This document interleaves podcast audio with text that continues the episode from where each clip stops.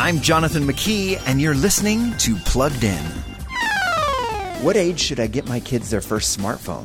It's the most common question I'm asked at my parent workshops, and the answer is almost always the summer before high school, a summer filled with dialogue about becoming screen-wise. And that always brings up the second most common question I'm asked. What if I already gave my 10-year-old or 12-year-old a phone? Great question. And my first word of advice is don't overreact and just take it away. Instead, do two important things. One, begin the conversations you should have had before you gave them the phone, that summer filled with conversations about becoming screen-wise. And two, lobotomize the phone. Yeah, it's not so much what to block as what to allow. Block everything but a few approved apps and use a strong password required to download any apps. For more on no screens in your kid's pocket, visit us at pluggedin.com/radio.